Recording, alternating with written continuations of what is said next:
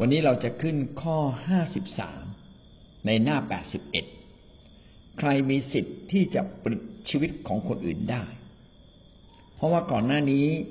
ในพระบัญญัติข้อที่4เราบอกว่าพระเจ้าห้ามเราฆ่าใครนะแม้แต่ฆ่าตัวเองก็ยังฆ่าไม่ได้เลยทำร้ายตัวเองทำร้ายคนอื่นก็ไม่ได้เช่นเดียวกันถ้าอย่างนั้นใครละมีสิทธิอำนาจที่จะปลิดชีวิตคนอื่นอันนี้ผมก็ขอเลยเถิดไปเลยคำถามนี้ออกไปว่าแล้วใครละมีสิทธิ์ที่จะว่าคนอื่นแนะนำคนอื่นตรงๆนะครับก็คือผู้เดียวครับนะคำตอบอันเดียวกันคำตอบก็คือนะครับผู้ที่มีสิทธิอำนาจผู้ที่มีสิทธิอำนาจเท่านั้นที่จะสามารถที่จะฆ่าคนอื่นคือเขาต้องมีอำนาจทางกฎหมายอำนาจปกครองไม่ใช่ทุกสิทธิอำนาจนะครับเฉพาะผู้ที่มีอำนาจการปกครองก็คือรัฐบาลหรือเจ้าหน้าที่รัฐบาลที่ชอบด้วยกฎหมายซึ่งเป็นเหมือนผู้รับใช้ของพระเจ้ามีสิทธิ์ที่จะประหารและกำจัดโจรผู้ร้ายและก็ทำสงครามที่ชอบทำถ้าต่างจากตรงนี้เราไม่ได้อันนี้นี่ถ้าเราดูรายละเอียดตรงนี้นะอันที่หนึ่งต้องเป็นตัวแทนของพระเจ้าในการปกครองถ้าไม่ใช่ตัวแทนของพระเจ้าในการปกครองคนจำนวนมากไม่มีสิทธิ์นะครับแล้วต้องเป็นไปตามข้อตกลงจะเรียกว่าอะไรสมมตินะมีชุมชนก็แล้วกันในยุคโบราณเนี่ยมีชุมชนจริงๆเขามันไม่มีข้อตกลงไม่มีข้อตกลงในชุมชนแต่ผู้ปกครองเนี่ยที่เด็ดขาดเขาต้องจัดการกับคนชั่วจัดการกับคนชั่วก็คือปลิดชีวิตฆ่าคนอื่นทำในสิ่งที่ร้ายแรงทีนี้ปัญหาตรงนี้มันเป็นจุดที่มีการถกเถียงกันว่าขนาดไหนเขาถึงจะเรียกว่าร้ายแรงแล้วก็ต้องปลิดชีวิตนะมีการโต้เถียงกันนะบางคนก็บอกถ้าฆ่าคน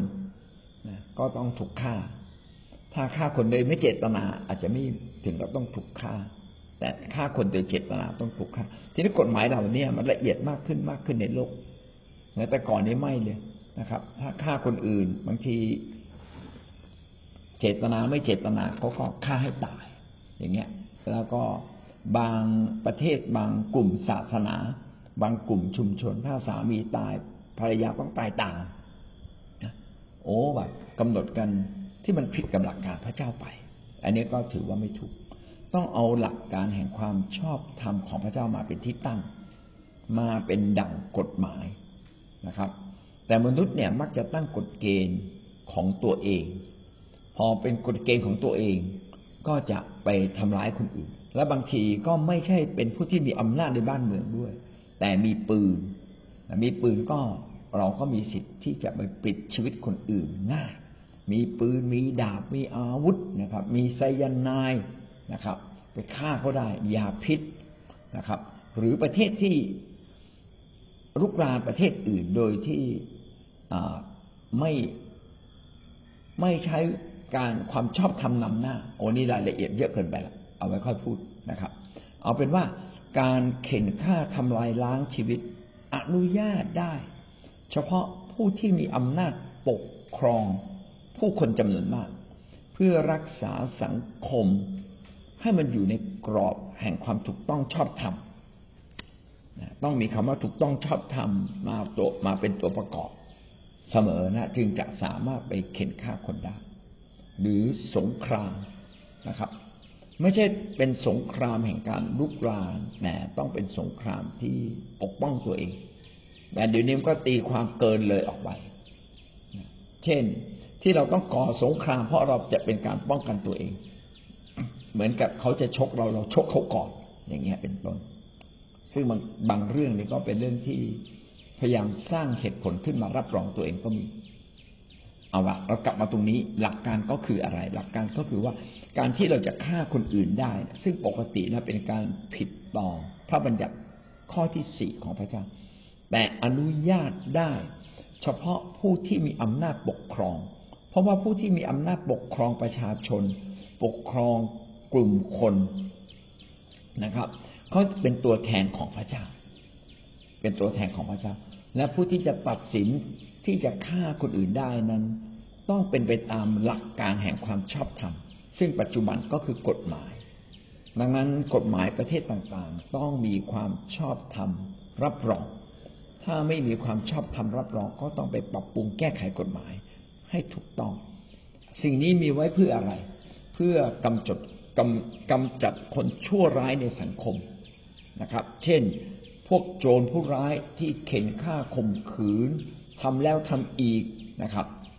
คนที่ทำการชั่วร้ายและ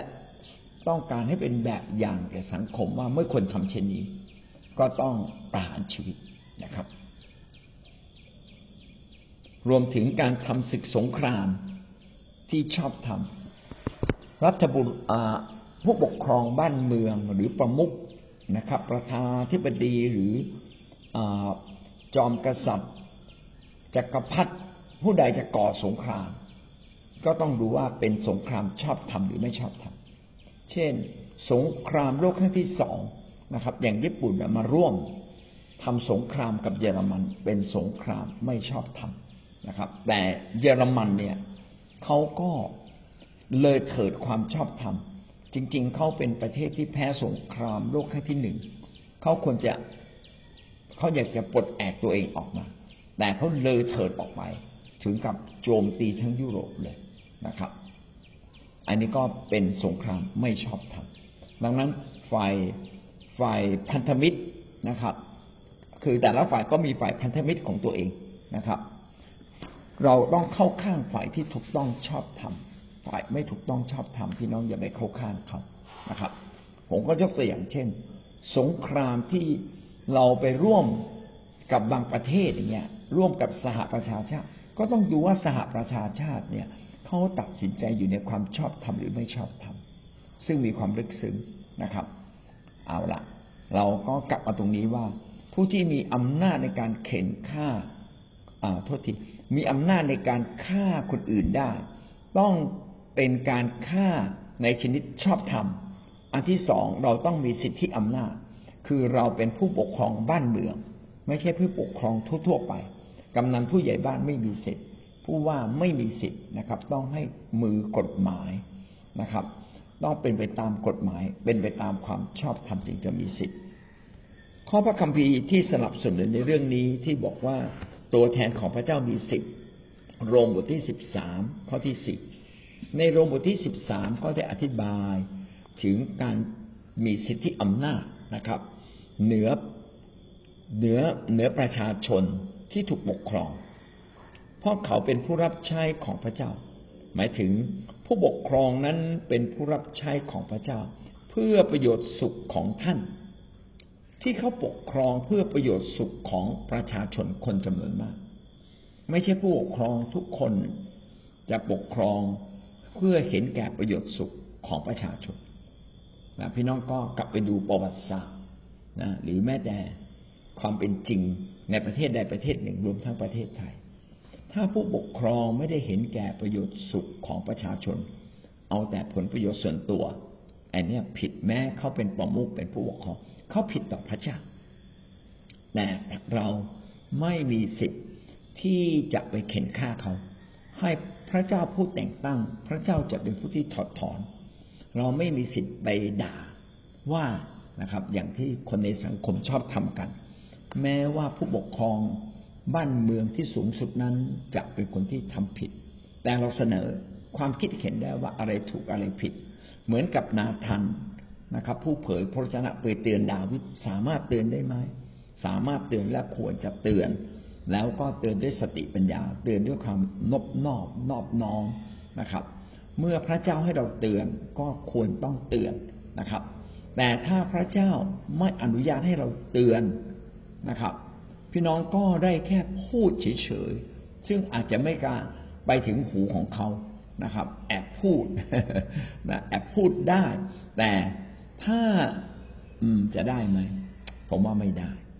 ต้องพูดโดยตรงแอบพูดไม่ได้นะครับนะถ้าผู้ปกครองประมุขทำผิดพี่น้องไปแอบพูดลับหลังได้ไหม ดูแล้วไม่ได้ก้ำกึ่งมากเลยเรื่องนี้นะครับปรึกษาหารือได้แต่ไปพูดวิพากษ์วิจารณ์เขาไม่ได้นะครับเพราะเป็นการผิดต่อพระเจ้าถ้าท่านทำผิดก็จงกลัวเถิดหมายว่าเราเองในฐานะถูกปกครองถ้าเราทำผิดก็จงกลัวเพราะเขามิได้ถือดาบไว้เฉยๆเขาเป็นผู้รับใช้ของพระเจ้าเป็นตัวแทนแห่งพระพิโรธที่จะนำการลงโทษมาสู่ผู้กระทำผิดเมื่อมนุษย์ผู้ใดทำผิดต่อพระเจ้าพระเจ้าจะเป็นผู้ที่ลงโทษเขาเป็นเหมือนผู้ปกครองบ้านเมืองที่ถือดาบปัจจุบันก็ถือปืนนะครับหรือถืออำนาจอาญาสิทธิ์ที่จะสามารถลงโทษคนที่ทำผิดเป็นการกระทำแทนพระเจ้าผู้อยู่เบื้องบนโดยสรุปทั้งหมดนะครับก็คือเราไม่สามารถปิดชีวิตของคนอื่นไม่สามารถฆ่าคนอื่นไม่สามารถทำร้ายคนอื่นด่าว่าคนอื่นนะครับหรือทำให้คนขมขื่นเพราะความขมขื่นจะนำไปสู่ความตายเราไม่ควรทำไม่ควรทำกับตัวเองไม่ควรทำกับผู้หลักผู้ใหญ่พ่อแม่เอาตามนี้นะฮะก็คือพูดถึงผู้ที่มีอำนาจสิทธิอำนาจไม่ควรทำกับพ่อแม่ไม่ควรทำกับผู้ปกครองบ้านเมืองนะครับถ้าทำก็ถือเป็นการกบฏเป็นการไม่ถูกต้องและกับตัวเองล่ะตัวเองก็ไม่มีสิทธิ์เหมือนกันเราไม่มีสิทธิ์ที่จะทำนะครับแล้วผู้ใดมีสิทธิ์ผู้ที่มีสิทธิ์ผู้เดียวก็คือผู้ที่เป็นตัวแทนของพระเจ้าและผู้ที่เป็นตัวแทนของพระเจ้านั้นจะถูกรับรองโดยกฎหมายและกฎเกณฑ์สมัยก่อนไม่มีกฎหมายสมัยก่อนเนี่ยถือว่าดาบคือกฎหมายผู้มีอำนาจคือกฎหมายแต่เดี๋ยวนี้ผู้มีอำนาจต้องอยู่ภายใต้กฎหมายด้วยนะครับนั่นก็คือข้อ53นะครับต่อไปเราขึ้นข้อ54จากพระบัญญัติข้อที่5พระเจ้าต้องการให้เราทำอะไร